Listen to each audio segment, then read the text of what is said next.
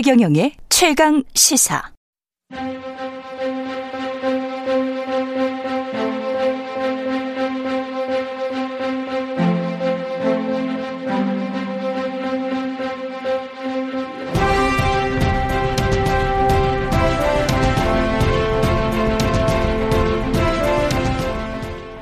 차기 정부에 바라는 점은 평화가 가장 중요하겠지만 그래도 북한이 계속 저렇게 도발을 하는 부분에 대해서 당하고만 있지는 않았으면 좋겠어요.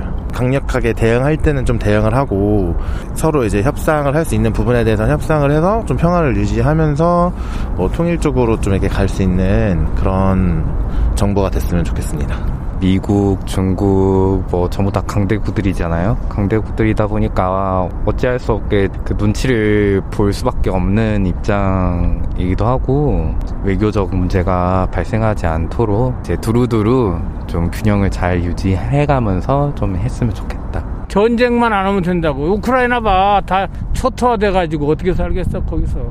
푸틴이나 시진핑이나 강자들 또 그리고 미국도 자기 각자 노선으로 가고 있잖아요. 일단 더 균형 있게 하는 게 더 중요하다고 저는 보고 있습니다. 균형 있게 그러니까 미국, 일본 쪽으로 가지 않고 또 너무 중국 쪽으로 보이게 하는 것도 좀 문제가 있다고 생각하는데 예, 좀더 줄타기 외교를 더 잘했으면 좋겠다는 생각을 합니다. 저는. 네, 매주 화요일 이 시간에는 새 정부 출범 앞두고 각 분야 전문가들과 함께 새 정부가 나아가야 할 방향을 모색해 보는 시간입니다. 오늘은 아, 정말 중요하죠. 남북 관계 외교 안보에 대해서 정세현 전 통일부 장관과 이야기 나눠보겠습니다. 안녕하십니까, 장관님? 예. 그, 오늘 새벽에 김효정 부부장이 또다시 담화를 발표했는데, 그 사전 발사 원점 정밀 타격 발언을 재차 비난하면서도 남조선을 겨냥해 총포탄 한 발도 쏘지 않을 것. 지난번에는 굉장히 좀 워딩 자체도 굉장히 센 워딩들이 나왔지 않습니까? 뭐 무슨 네, 쓰레기 뭐 이런 같은 것까지 민족이기 때문에 총포탄을 쏘지 않겠다고 하면서 예. 그러면서도 어 선제 타격 관련해서는 핵 보유국을 상대로 해서 감히 선제 타격?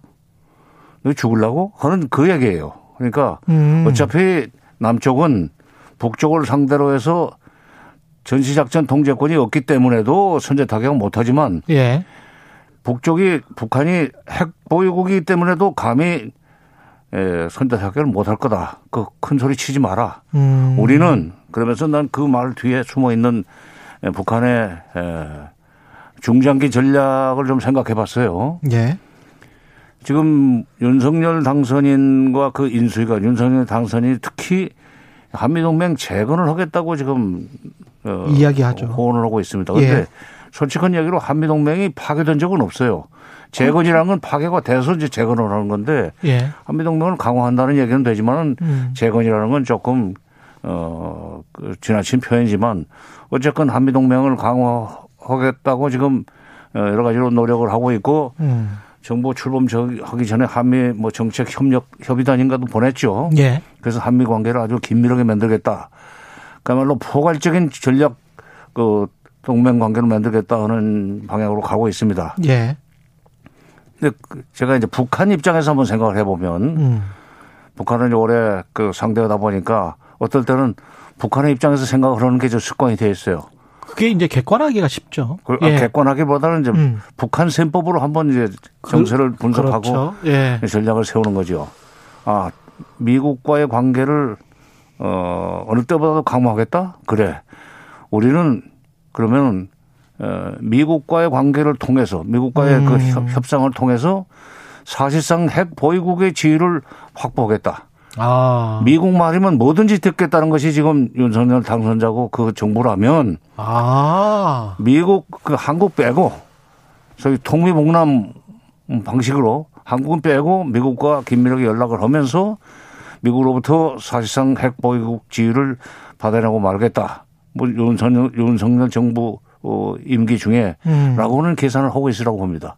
김 회장의 말이 그냥 나온 게 아니에요. 그런 아. 소위 신모 원료 중장기 전략에 토대해서 나왔다고 보고 그럼 남한은 봉쇄를 하는 겁니까? 봉쇄 상대가 아니라고 그러잖아요. 상대를 아예 안 한다. 아.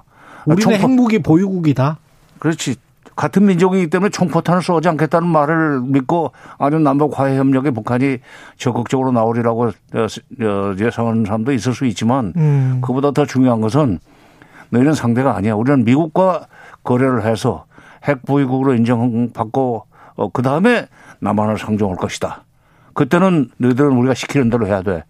그 그런 그 이 전략이 깔려 있다고 봐요. 그래서 아. 새 정부가 지금 뭐 오늘 원래는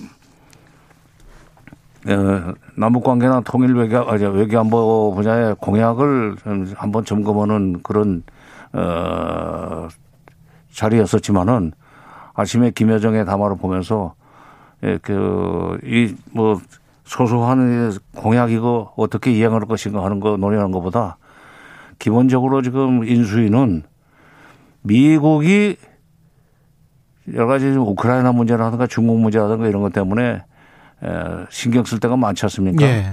이런 상황에서 북한이 계속 핵실험하고 음. 핵실험장도 지금 재건하고 있으니까 그다음에 미사일 발사 계속하고 동창리 핵실험장도 지금 확장 개건하고 있잖아요. 예. 이렇게 되면 미국은 나중에 지쳐가지고 음. 북한과 협상을 시작할 겁니다. 어. 과거에도 북한이 극한적인 도발을 하면은 우리 몰래 협상을 시작한 적이 많았어요. 나중에 뒤늦게 알고 가서 뭐 끼려고 그러면 그때는 또 끼워주지도 않고. 우린 뒤통수 맞는 거네. 아, 뒤통수 여러 번 맞았죠. 동맹 아. 동맹 하면서도 미국이 우리를 빼고 북한과 거래하던 적이 한두 번이 아니에요. 예.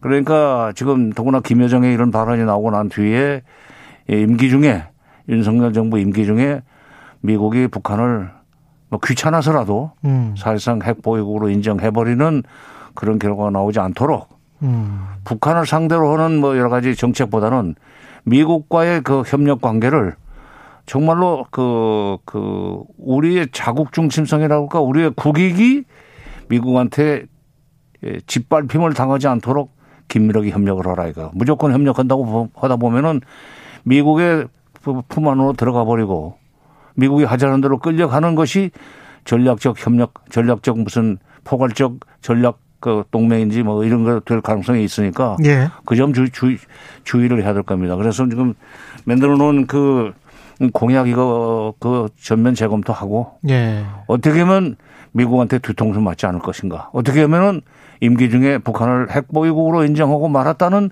누명 그 뭐라 그럴까 오명을 남기지 않을 것인가. 음. 그거 고민해야 됩니다. 근데 미국이 그걸 받아들일까요? 핵 보유국으로 인정하는 거를? 북한이 그렇게 나온다고 하면? 핵- 뭐, 뭔가 북한도 다른 거를 줘야 되지 않을까요? 미국은 예. 그러니까 뭐 말로는 지금까지 그 CVID, 음. Complete Verifiable Irreversible Denuclearization 그렇죠. 뭐 완전한 핵보 그, 그 비핵화를 완전한 비핵화. 주장해 왔지만 예. 경우에 따라서는 북한이 핵 비확산 다른 나라에게 핵무기를 그, 그 이전시키거나 음. 기술을 전수하지 않는 조건으로 그냥 현상 동결 아. 얼마든지 그 할 수 있습니다. 뭐 파키스탄이나 인도도 사실상 그렇게 해서 그렇게 된 거죠. 사실상 핵보유국으로 된 거 아닙니까? 그렇게 된 거죠. 예. 사실은. 예. 예. 음. 그 사실 뭐 프랑스 핵보 보유국 된 것도 미국이 처음에는 그렇죠. 뭐 싫어했죠. 그러니까. 예. 이제 이제 어쩔 수 없다. 음. 그냥 기정사실로 인정하고 그 대신 더 이상 것이 확산되지 않도록만 해라. 그러면은 우리가 너희들 도와줄 수도 있고 뭐 잘 살게 해줄 수도 있다 하는 식으로 타협이 끝날 수 있죠.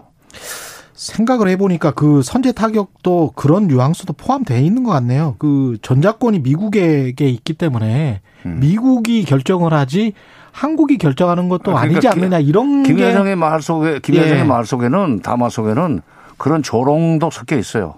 그런 것도 같습니다. 그럼요. 지금 말씀 들어보니까 그러니까 이- 지금 되로 주고 말로 받는다는 우리 속담이지만 예. 지금 이번 경우에는 되로 주고 좀 가마지로 받고 있습니다.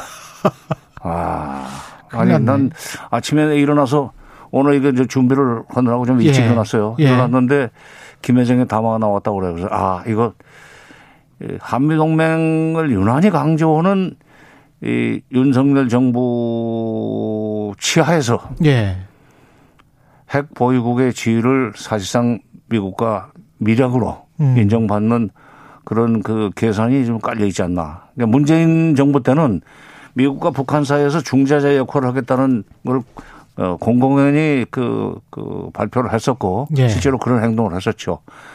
근데 지금 이게 그 어저께인가 그저께 시사저널에서 예.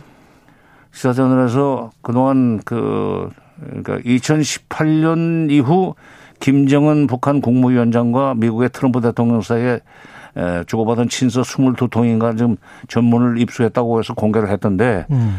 그 내가 볼 때는 에, 미국이 그걸 공개하지는 않았을 거고 예. 북한이 아마 제3국에다 은근히 흘렸으리라고 생각합니다. 어. 그 얘기는 우리는 이렇게 미국과 긴밀하게 지낼 수 있고 음. 한국 빼고 놀 수 있어. 그 한국에 끼려고 그러는 거 우리 불편해.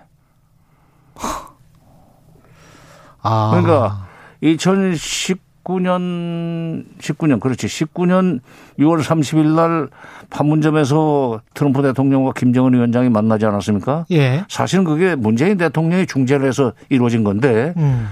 그때 그 김정은이 그 문 대통령을 바라보는 눈초리는 조금 우리 마음에는 좀 마음에 안 들었어요. 큰 친구 아니야 이거. 예. 트럼프를 싱가포르까지 가서 만나게 해준 게 누군데? 그렇죠. 어? 예. 트럼프 대통령과 성조기와 인공기를 걸어놓고 음. 나란히 걸어놓고 일대일로 악수하면서 회담하게 만들어준 게 누군데 거기서 뭘 그 대단한 성과를 얻었다고 이제부터는 우리끼리 알아서 할 테니까 너는 빠져 하는 그런 표정이었단 예, 말이야. 예, 그런 뉘앙스. 근데 이게 에, 시사전을 통해서 그 발표된 에, 친서 22통의 내용 중에는 남조선이 자꾸 끼어들려고 해서 성가시다. 그런 이야기를 그 했다는 거예요. 노골적으로. 그 트럼프도 예. 좀 거기에 동조를 하고 음. 이렇게 되면은 미국과 북한이 잘만 하면 한국 빼고 얼마든지 직접 협상을 해서 북한의 핵 보유국 지위를 인정받을 수 있다 하는 계산을 윤석열, 윤석열 정부 출범을 앞두고 북한은 그 하고 있, 그런 계산을 하고 있으라고 그건. 미국의 이익은 그럼 그렇게 되면 뭔가요? 중국과의 뭔가 바꿔먹기가 있을 수가 있는 겁니까? 그렇게 되면? 바꿔먹는다기보다는 예. 하여튼 골치 아픈 문제를 하나를 이제 그 소위 그이 그 현상 동결로? 어, 현상 동결로 해결하고 넘어가는 거죠. 음, 그렇게 해서 막아지지도 않고. 끝났다. 이렇게. 그러니까 뭐그 완전히 핵과 미사일을 뺏어 내려면은 예. 훨씬 더 큰 반대급 부를 줘야 되는데 음, 그건 하기 싫고 음, 그렇다면은 그냥 현상 동결 쪽으로 가자. 더구나 어, 북한이 지금 우크라이나 사태를 보면서 절대로 좀 핵과 미사일을 포기하지 않을 거라고 지금 에, 그렇죠. 북한은 미국은 계산하고 있을 겁니다. 예. 그런 북한을 상대로 해서 CVID 요구는 못할 거다. 어. 그렇다면은 그러니까 뭐 완전한 핵 포기 음. 그리고 미사일도 완전히 뺏어내는 것은 현실적으로 불가능하다면 그럼 그냥 그걸 현상 동결하고 사실상 핵 포기로 인정하고 그 대신 네. 북한이 핵과 미사일 기술을 확산시키지 않는 어. 그런 선에서 마무리를 하려고 할 가능성이 있다고 봐요. 그러면 조만간 북한은 또 핵실험을 할 것 같다라고 지난번에 말씀하셨잖아요. 그렇죠. 아니 지금 저 음. 그 풍계리 실험장을 핵실험장을 좀 개건하잖아요. 예. 3호 갱도를 지금 원래 그 파괴된 부분을 복구하려고 그랬는데 그거보다 그건 시간이 많이 걸릴 것 같으니까 옆구리로 새로 지금 길을 내고 있다고 하는 그, 그 미국 측의 그그 정보 분석 보고죠. 그게 나왔는데 그렇게 되면은 지금 빠르면은 4월 25일, 음. 4월 15일이 지금 김일성 110회 생일인데 그때까지 준비가 안 되면 4월 25일 날, 4월 25일 날 실험할 수도 있습니다. 그날은 네. 어떤 날이냐면 1932년 4월 25일 날 음. 당시 만 20세의 김일성이 항일 빨산을 조직했다는 날이에요. 음. 그래서 북한의 소위 건군절로 기념이 되는 날입니다. 예. 건군절. 예. 그날을 기해서 그 할 수도 있고 근데 에, 그 조금 그 어, 북한이 조심할 부분도 있는 것이 4월 지금 20일부터 아니 18일부터 28일까지 예, 금년도 한미 연합 훈련이 지금 실시가 돼요. 예. 과거의 통례로 보면은 한미 연합 훈련 기간 중에는 북한이 그렇게 군사적 소위 그 도발성 행위를 하지는 않았었습니다. 어. 왜냐하면 잘못하면은 맞을 수 있으니까. 예. 끝나고 나면은 이제 뒤에다 대고 그 뭐 큰 소리를 치거나 아니면은 어그 군사적 행동을 했는데 예. 4월 25일 날 그게 4월 25일이 금년 한미연합 훈련 그 기간 중에 포함이 된다는 점에서 북한이 그날을 택일할 가능성은 조금 낮기는 하지만 음. 끝나고 난 뒤에 어떻게 보면은 에, 윤석열 정부 출범 직전 과거에 2013년에도 그런 일이 있었습니다. 예. 박근혜 대통령 당선자가 25일 날 대통령에 취임하게 돼 있는데 그로부터 13일 전인 2월 12일 날 북한이 3차 핵실험을 했거든. 음. 응?